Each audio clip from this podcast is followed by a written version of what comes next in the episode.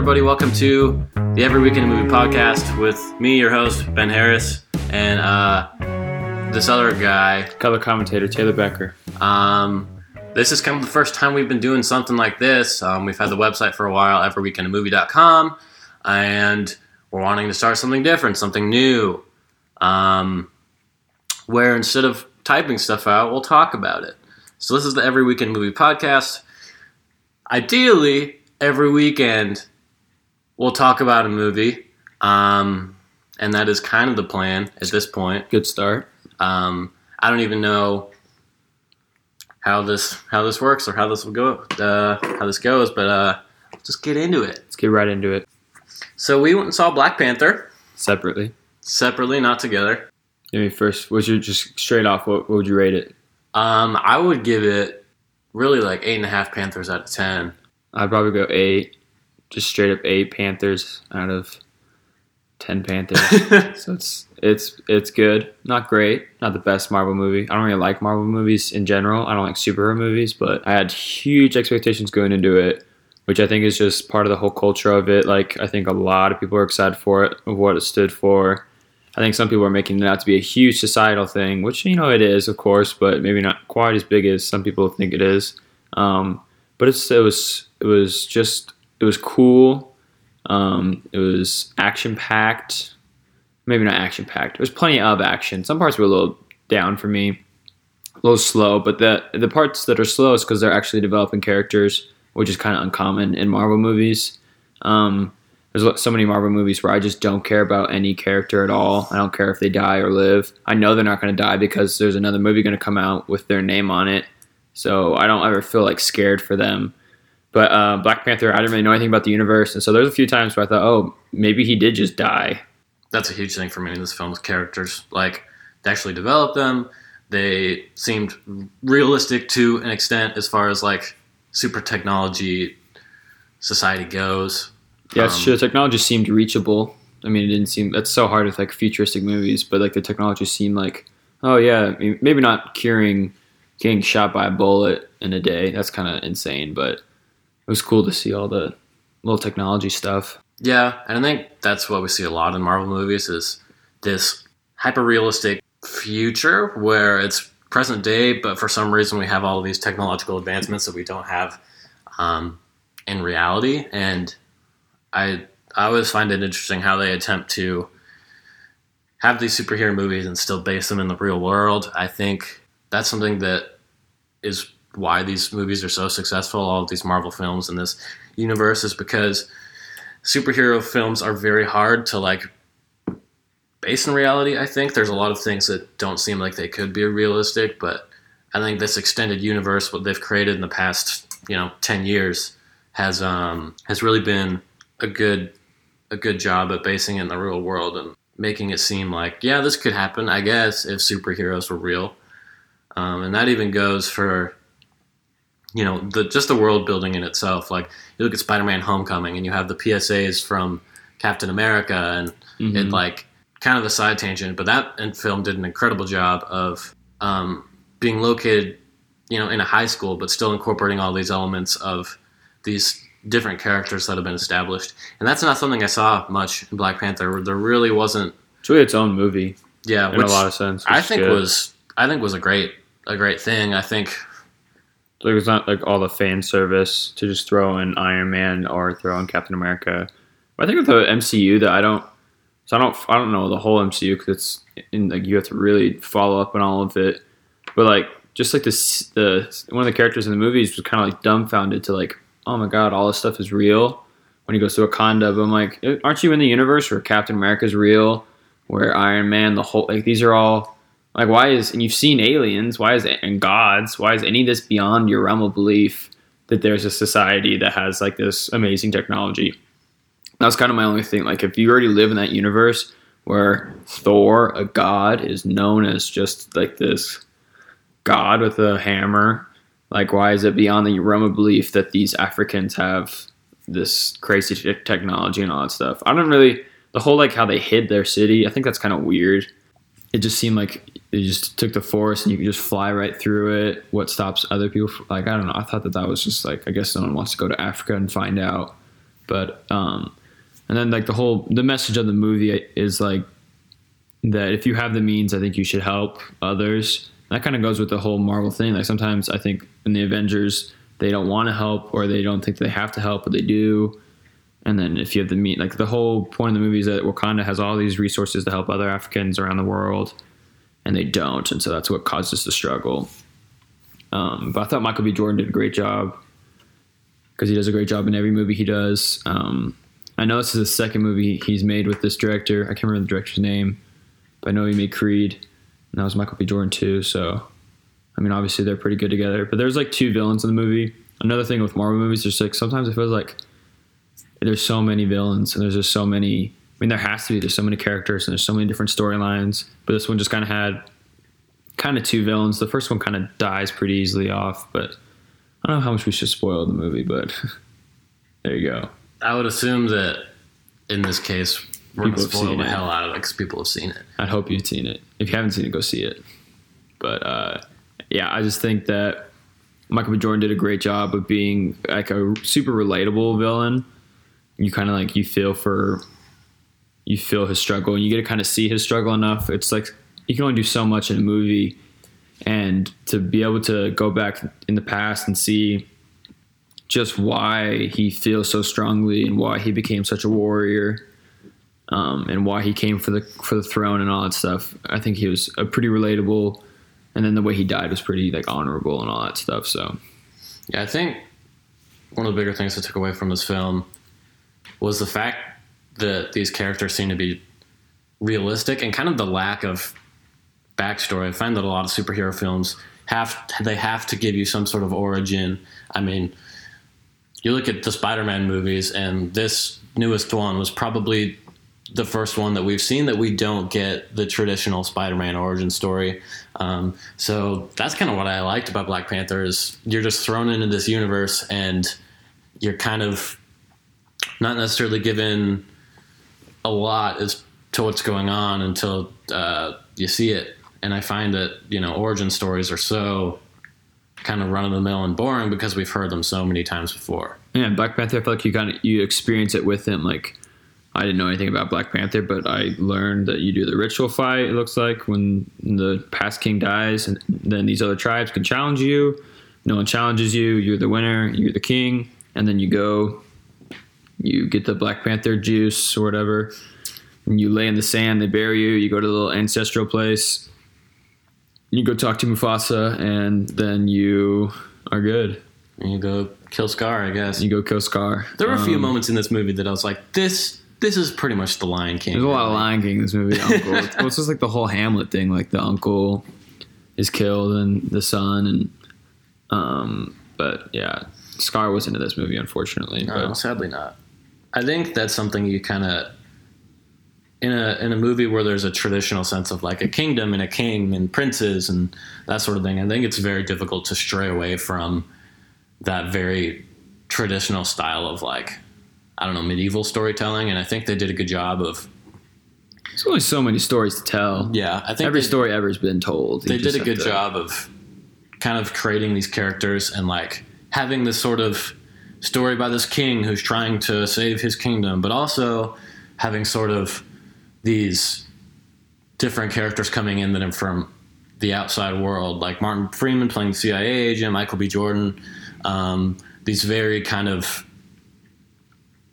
modern uh, American like characters that come in and um, kind of related to us. yeah, One of my, I had one problem with the movie. Kind of it's just like the kind of the climax of getting towards the what is this stuff called? Ferranium, for something Vibranium? Vibranium. There you Come go. on, man. Sorry. Um, like the weapons when they were like shipping them off. Like I didn't feel any tension. I'm like, there's no way this stuff is leaving. That CIA is gonna, the token white CIA character is gonna shoot it down and sacrifice himself. Yeah, and this is something we were talking about yesterday a little bit. Just the fact that every Marvel movie kind of has this CIA government type character. Guy on the inside that that's against the cause. Then at the end, he'll fight for the cause and die. As soon as they left him in that place, I was like, oh, yep, he's gonna die. it's gonna be something stupid. and it's just so random. Like all of a sudden, there's just like this ship outside where he is shooting at him, and I'm like, oh, okay, so he's about to die, and that's you know whatever, cool. He just he kind of just blows up, and I'm like, oh, there he goes. Well, good job, man. Good job, former Air Force pilot. I'm so glad your training came into use for this. So I thought that was just kind of a little bit of plot armor right there to uh, have him just die. I just didn't care about him. I was No, like, not at oh, he's- all. He's gonna die. And I think that's something we've seen in a lot of different Marvel movies. Just this, these forgettable characters that you know aren't going to last through the entire movie, and um, like you know, the character of Black Panther is going to last because he was part of the previous extended universe, and in the future, and then pretty much any character that you see in Black Panther, you're like. They're probably going to die or not be part of the story later on because Well, he's in the trailer. Isn't he in the trailer for the next Avengers? Like, yeah. obviously he's not gonna die. hmm and then we're gonna make. I don't I mean if you I don't you could look at the cast for the next Avengers movie. If you don't see Michael B. Jordan, you're like, oh yeah, it's probably gonna be this guy. It's gonna be I can't think of his name, but he's probably gonna be Black Panther. And if he's Black Panther in the next movie, I'm assuming he's still alive. But Yeah. I think that just leads to the fact that Marvel isn't about tense tension and drama. It's more just about wow, look at these big cool things blowing up and these funny lines from Dwayne the Rock. Johnson, he's not in any Marvel movie. I don't think. I meant to say Not yet. um, Tony Stark Iron Man character, Tony- whatever his name Robert is. Downey Jr. it's the same like three syllable sort of sort of name I got. Dwayne the Rock Johnson. Dwayne that's not Rock- his real name. Dwayne, it's not his real name. Dwayne the Rock Johnson as And he that's the Hulk. the thing, the Hulk. Man, what a Um, twist that would have been if it was just He didn't just paint him green. I saw so much stuff on Twitter about like people saying like, "Oh, you didn't like the Marvel or you didn't like Black Panther because they weren't blowing up cities."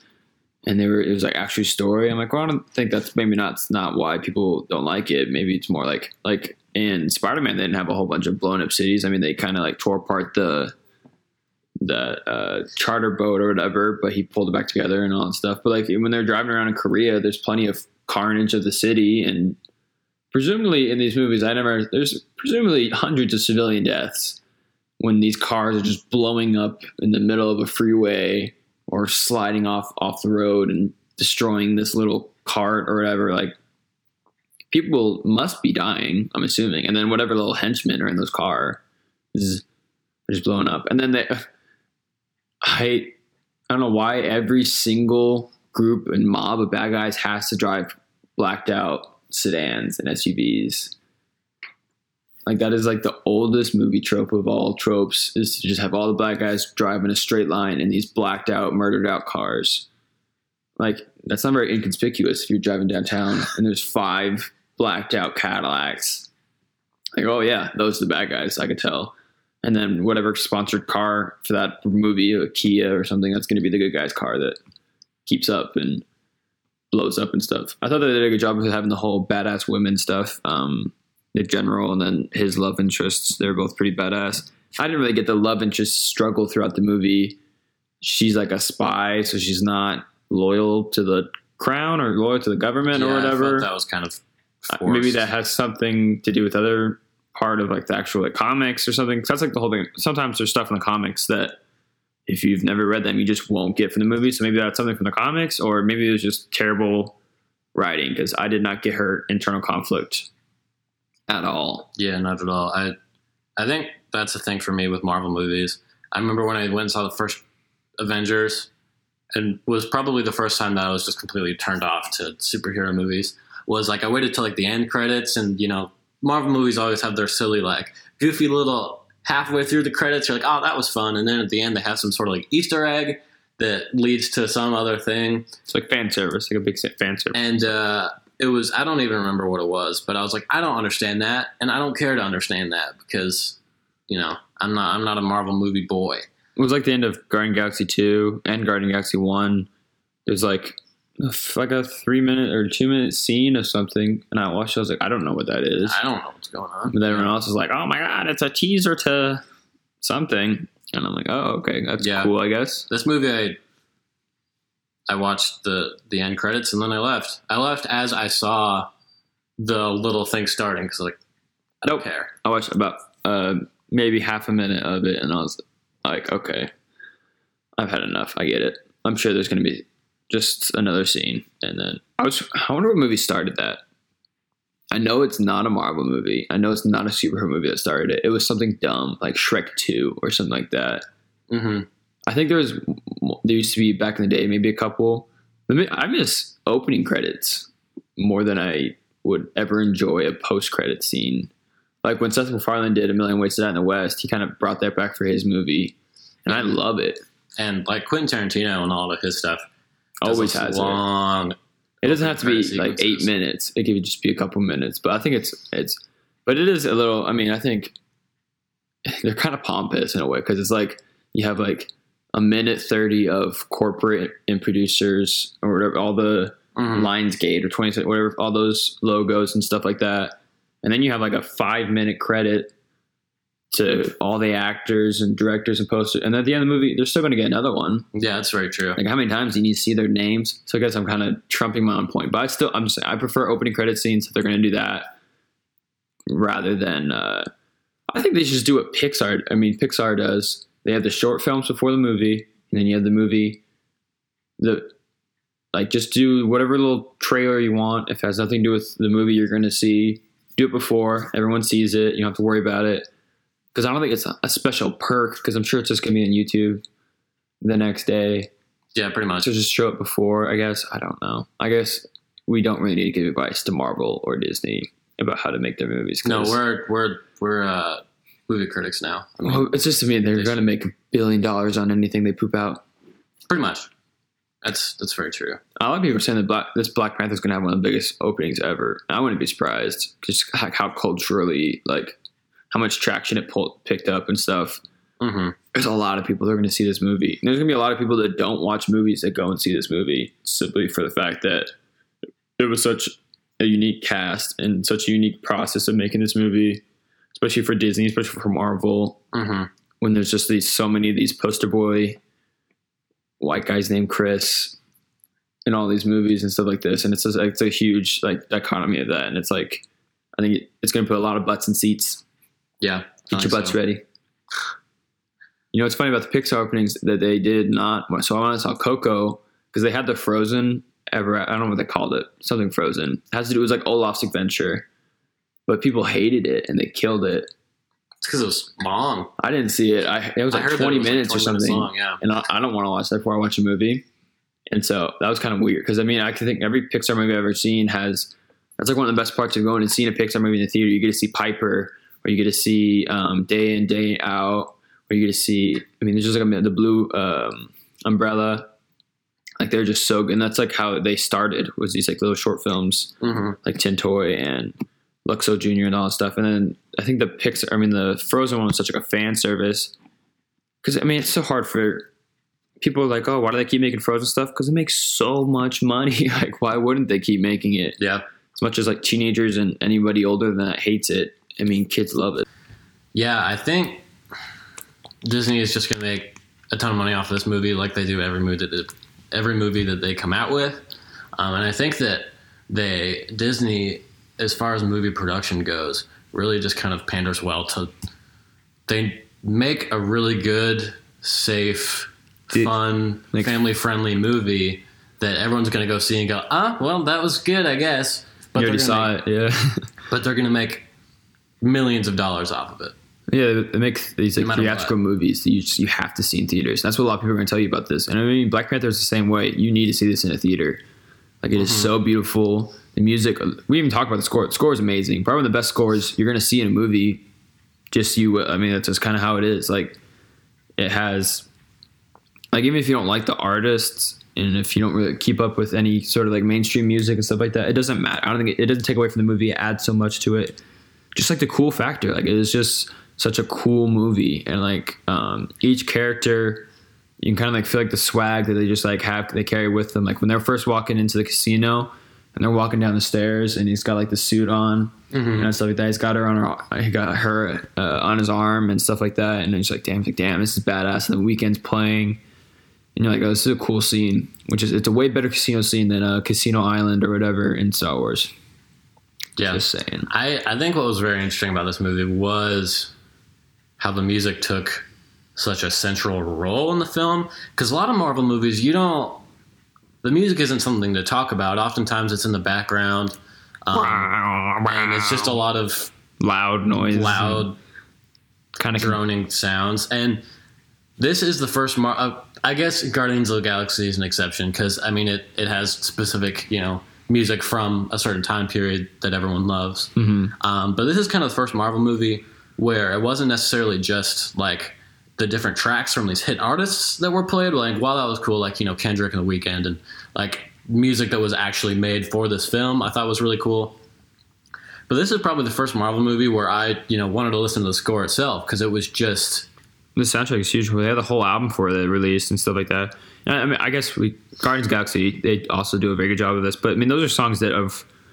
I mean, there's a lot of songs made for this movie, made for mm-hmm. this album. That's wasn't that's not what happened in Guardians of the Galaxy. Guardians of the Galaxy took classic songs that everybody knows and loves and used them wonderfully. And that's, I mean, that's another big part of the movie. Obviously, when they're doing like opening scenes and stuff like that, and they're dancing along to it. But that's like that's different because in that in that world in that universe it's usually he's playing the music and stuff like that. This is a score different than music being played like within the story itself. Right. and so that's kind of i think that's kind of a little bit of a difference but i agree. I mean it was so it was anytime anything badass was happening they're like rolling out you got kendrick playing you just kind of like get hyped and stuff like that. You just like feel it um, that it was it was powerful. And it was just it's such a cool movie. That's like my number one way to describe this movie is cool i felt cooler just for watching it Yeah, I think as far as the music goes, I thought it was really interesting some of the choices they made. Like the casino scene when they walk in, the the song from the Weeknd isn't like it- it's, it's it's part of it's playing in the casino. Yeah. And then it becomes a centerpiece later on. And there are different moments where like people are getting out of cars and like you know different songs from Kendrick. You just get like little glimpses of these tracks that are just made just for that world building and for that you know creation. Like these songs were made specifically for this film and nothing else. And I think that really added to the world. And um, I, I thought it was just very interesting, just the amount of effort that went into this film. And I'm not saying that no effort goes into any other Marvel film, but I think yeah, I think there's definitely considered effort in this movie further than most than like an Iron Man two or an Iron Man three. Like this was, it's its own movie. I think it really it could stand alone if it wasn't part of the Marvel movie, Marvel universe. If it didn't have the the hype and the fanboys that come around just from being another Marvel movie, I think it would still do great in the box office. It does. We kind of talked about this yesterday, just, and it's kind of like just going from Jumanji and then seeing this seeing this movie, just kind of like the cultural references, but the hyper. Uh, I don't know how to put this. Like the these are cultural references for like within the last year. Like older, like I think back in the '80s and the '90s, when you have a culture reference, it's something that, and this is kind of a trend with just how social media works. Like a dance craze back in the '70s would last years. Like you do the jive for however long they did the drive. A dance craze nowadays lasts a week or a month, maybe. You know, and then even when you see it on, as soon as like TV catches up and like sports and you're watching a game and someone's on TV trying to hit the whip and the nae nae, you're like, that was over three months ago, which is like such a weird thing, but that's just how it works. Like things are so quick to be out of touch. And I think Jumanji did it wrong, and I think Black Panther did it a little more right. It's I still think it's such a hard thing to put in your movie. It just these movies are really made to be you watch it right now. You go see it in the theater. I don't think there's ever they don't really need a whole bunch of watch rewatchability because I think they make enough money from just blowing it out of blowing the records out of that out of the box out of anything. When people so many people go see in the theater, but they don't. I don't think they're really counting on people like 20 years from now. Like, oh, I need to get my 20 year anniversary copy of Black Panther. Oh, And that's really with any movie nowadays. I think that's so different. That's like one of the biggest changes in movie industry in the last 10 years. They don't care about rewatchability because I think they, they see where streaming's going to go. And so I think they obviously know that people aren't just, people don't really buy DVDs anymore. And that's just going to be less and less and less. Like you can just instantly stream it. So why not create things for the now? Like people binge watch and stuff like that. So I think, but this movie did a lot right. The SoundCloud stuff, that was the only one That kind of took me away. I don't want to watch two 45 year olds talk about two 45 year old white guys. I don't know what the other guy is. He's like Australian or something. He had a weird accent, but uh, talk about their SoundCloud mixes and all that stuff. Like that's kind of why does the CIA agent know what a SoundCloud is? I don't know. And then the what are those? That was pretty funny because that was very much of her character, like this teenage girl. She is funny, like her outfits. You know, they're kind of like, they're super modernized. Not even like that futuristic, but like you could see what she was wearing nowadays. Um, and then the movie was there's another part we talked about in the movie was uh, the humor because I mean every Marvel movie needs humor to break the ice.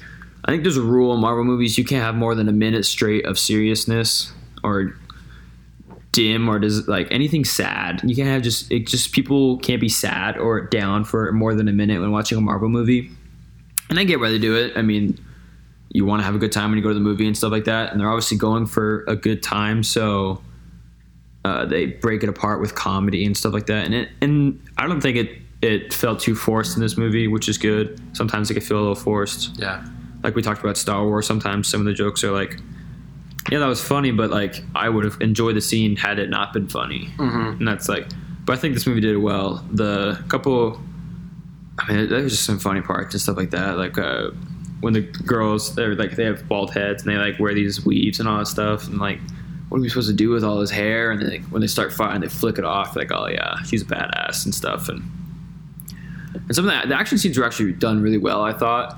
Um, I didn't get lost in them like I do in a lot of Marvel. Like sometimes I, when I'm watching a Marvel movie and the action starts, I kind of have like take a step back and just kind of just stare at the screen because I'm like I don't know who anyone is. And I think this kind of did that sometimes with the tribal fights. Mhm. Um, when like the rhinos started coming in, I was like, okay, rhinos are here. Okay, I don't know who's on whose side. I don't know who's winning. Both teams look like they're not doing any real damage to each other. I mean, some of these people in this movie could take a punch. Like, Yeah. some of them got stabbed, and they're just like, They're ah. fine. Ah, I'm angry about it. Yeah, I think I think that was one thing too. Is I think fight scenes don't don't scale well. I think you can only get to a point to where you stop caring. And that one specific fight scene when it was all the different tribes fighting each other, I kind of just lost interest. And oh, yep, they're fighting. And I was looking forward to those that cross cutting from the big fight scene to the the two guy Michael B. Jordan and uh, the guy playing Black Panther, like in the uh, like on the train tracks Yeah. fighting. Like I thought that was like really well done. Um, Even the one-on-one ritual fights and stuff like that; Mhm. those were good fights. and but I think fighting is only so interesting for so long, and then they try to you know they try to bring out oh they're bringing out the rhinos, but even still, or like you know these people are joining the fight. That's cool, but I think I think to a certain point it's like eh like I you know lose interest because there's just so much going on. So much carnage. Yeah. Like, I think it's because, like, in that case, it, it didn't seem like it meant anything to the character. Like, yeah, they were fighting and they were yelling, but you didn't see any side of, like, these people feeling lost or, you know, hesitating to fight these their, their fellow tribe members. It was just kind of like, Yeah, the, the one was the the love interest when uh, the guy from Get Out has to fight his his love interest and stuff like that, and you just kind of like see him put a sword down and stuff like that because she's like, "Yeah, I'll kill you for Wakanda." And you're like, "Oh my god, for Wakanda." She had a funny line when uh, he the CIA guy goes, "Does she not speak English?" And she's like, or whatever, when she wants to, or something like that. She responds. I thought that was pretty funny. A little chuckle. I saw it in a full in a packed theater on a Friday night mm-hmm. on opening night, and there's a lot of laughs. I mean, there's probably five moments where like the whole theater had like a good, ha ha ha ha, hey oh, I can relate. I'm, the there's a lot of accents in this movie, and I, it didn't really take away from it. I thought, I mean, it does such a good job of, of uh, authenticating it.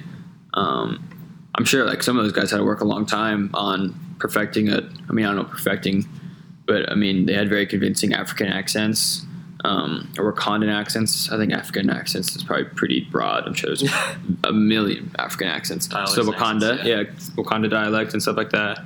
Um, obviously, Wakanda doesn't exist, but I think that if they did exist, that's what the accents would sound like. That sound, that sound pretty authentic. Um, and I love Michael B. Jordan. Like, That's just a statement right there. I love Michael B. Jordan, but I loved him in this movie when he is in Wakanda and he's like the king of all stuff. And he's like, "Burn that shit!" All this like, because like all they're so like respectful and all. that. They have like this like this wonderful way of speaking, and then he just comes in like total American, just like, "Hell nah, burn this shit!" I say do something, do it. And he's got a grill in still, and he's just a badass. His character's badass, and uh, like I was kind of rooting for him a lot. Like I was like, oh yeah, when he was kicking kicking the Black Panther's ass, I was like, yeah, he would. He would kick his ass. I totally understand. He's huge.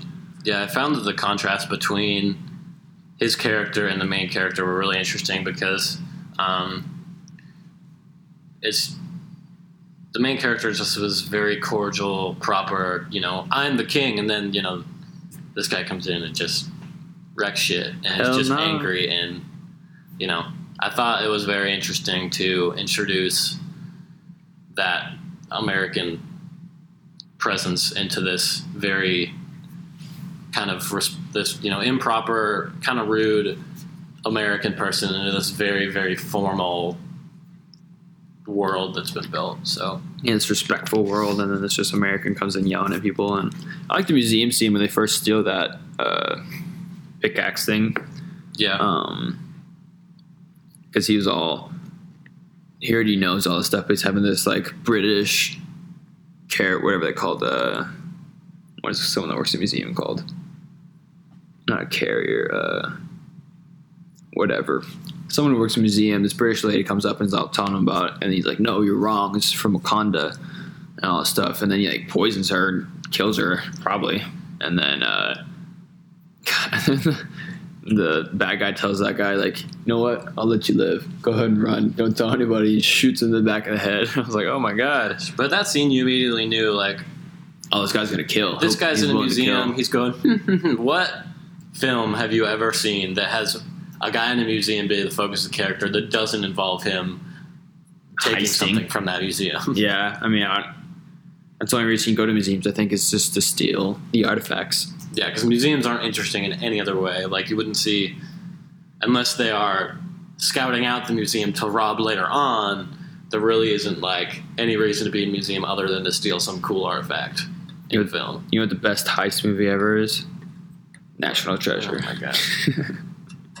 National Treasure um, was was really what we wanted to talk about today. To be honest, um, That's our our ideal goal every week is to get on the topic of national somehow treasure. bring it to because it's such a great movie. I saw last night when you were scrolling through Netflix. You hesitated on National Treasure.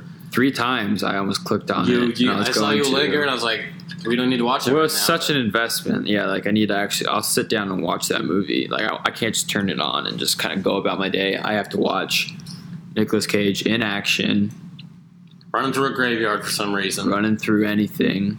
shooting at some guys, stealing the Declaration of Independence. They showed the Tom Cruise trailer for the new Mission Impossible, and uh, have you seen when he does that stunt? and He breaks his ankle. It was nasty. They, they show a stunt. The stunt. I think they like CGI, so obviously you don't see him shatter his ankle. Um, but yeah, it's rough. I think that's just a PR move on Tom Cruise's part. Is like when he's filming a movie, he makes sure that he gets in some like Well, he does all his own stunts, but he, like, he makes sure that he gets in some accident because he's like, I do my own stunts, and then they release a video of it, and like, yeah, Tom Cruise was doing his own stunts and got hurt somehow, even though he does his own stunts all the time. I'll give him credit. new That, that stunt was crazy. He jumped like 20 feet building the building. yeah, Just shattered, just destroyed his foot or, or his leg or something like that. And then he was on the Graham show. I don't know if you ever watched it. It's like a British yeah. uh, show, and he watches it, and it's so gross. Ugh. Tom Cruise. Have you ever watched any Mission Impossible movies? I've seen just the last one that came out.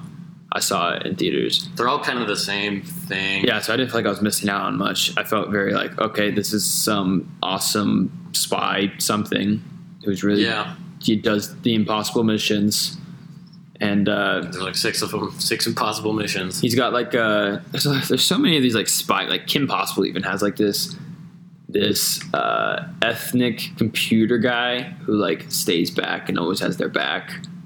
I think that's weird. There's a lot of movies I feel like they have that. Yeah, like uh, even Baywatch, which one has kind of has that. A couple characters that are just like that. Um, He stayed back. And he's over like on a computer Yeah, with like just a on Bluetooth headset, with like a really headset on. outdated Bluetooth headset. yeah, and it's just like why does it always? I, just, I feel like it's always just the same character doing the same thing. That's kind of how any movie trope is, though. Yeah. Um. So, thanks for listening to Every Week in a Movie, uh, the podcast. You can check us out on iTunes or wherever you get your podcasts. You can also check out our website, everyweekinamovie.com. We'll have some fun stuff coming down the pipeline eventually. Um, all your reviews, podcasts, whatever you want to call it. Um, so, yeah, any last words? Uh, thanks for listening. If you made it this far, um, that's all that really matters. Uh, this was fun. This is the first test. We'll wrinkle out a lot of the wrinkles. We'll put some more wrinkles in, hopefully. Um, but yeah, that's all for us.